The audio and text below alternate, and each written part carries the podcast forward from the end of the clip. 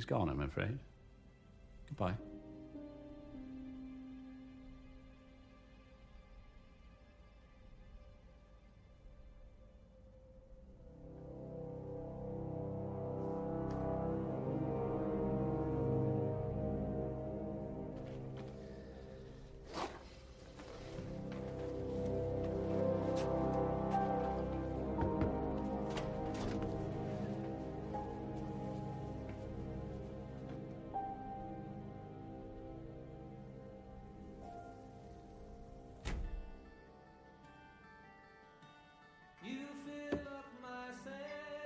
Just a little martini. It is in Kentucky. Fair enough.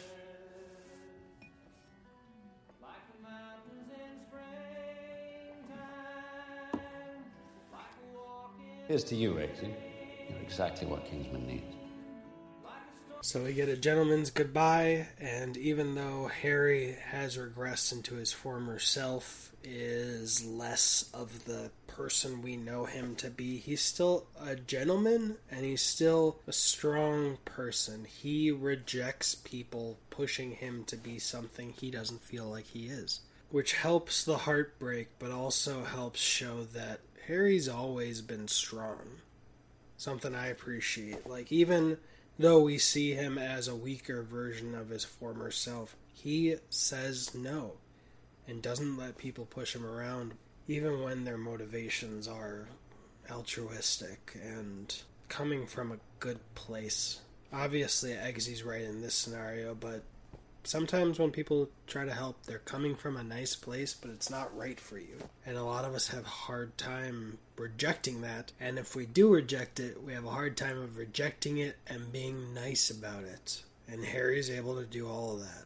And we see Eggsy break.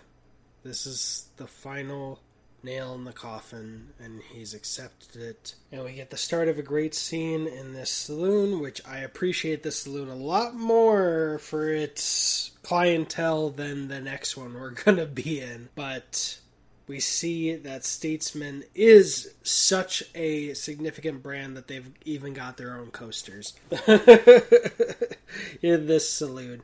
And a great moment of that's not a martini, it is in Kentucky, and after he drinks it, we flash back to the tail end of that scene in Kingsman the Secret Service where Harry's telling Eggsy what each one of the headlines meant for the missions and also giving Eggsy a rundown of what it means to be a gentleman. First, you should have asked if you could sit that whole kind of thing and which ends with Harry telling Eggsy he's going to teach him how to make a proper martini and Eggsy going yes, Harry. but I like that little flashback.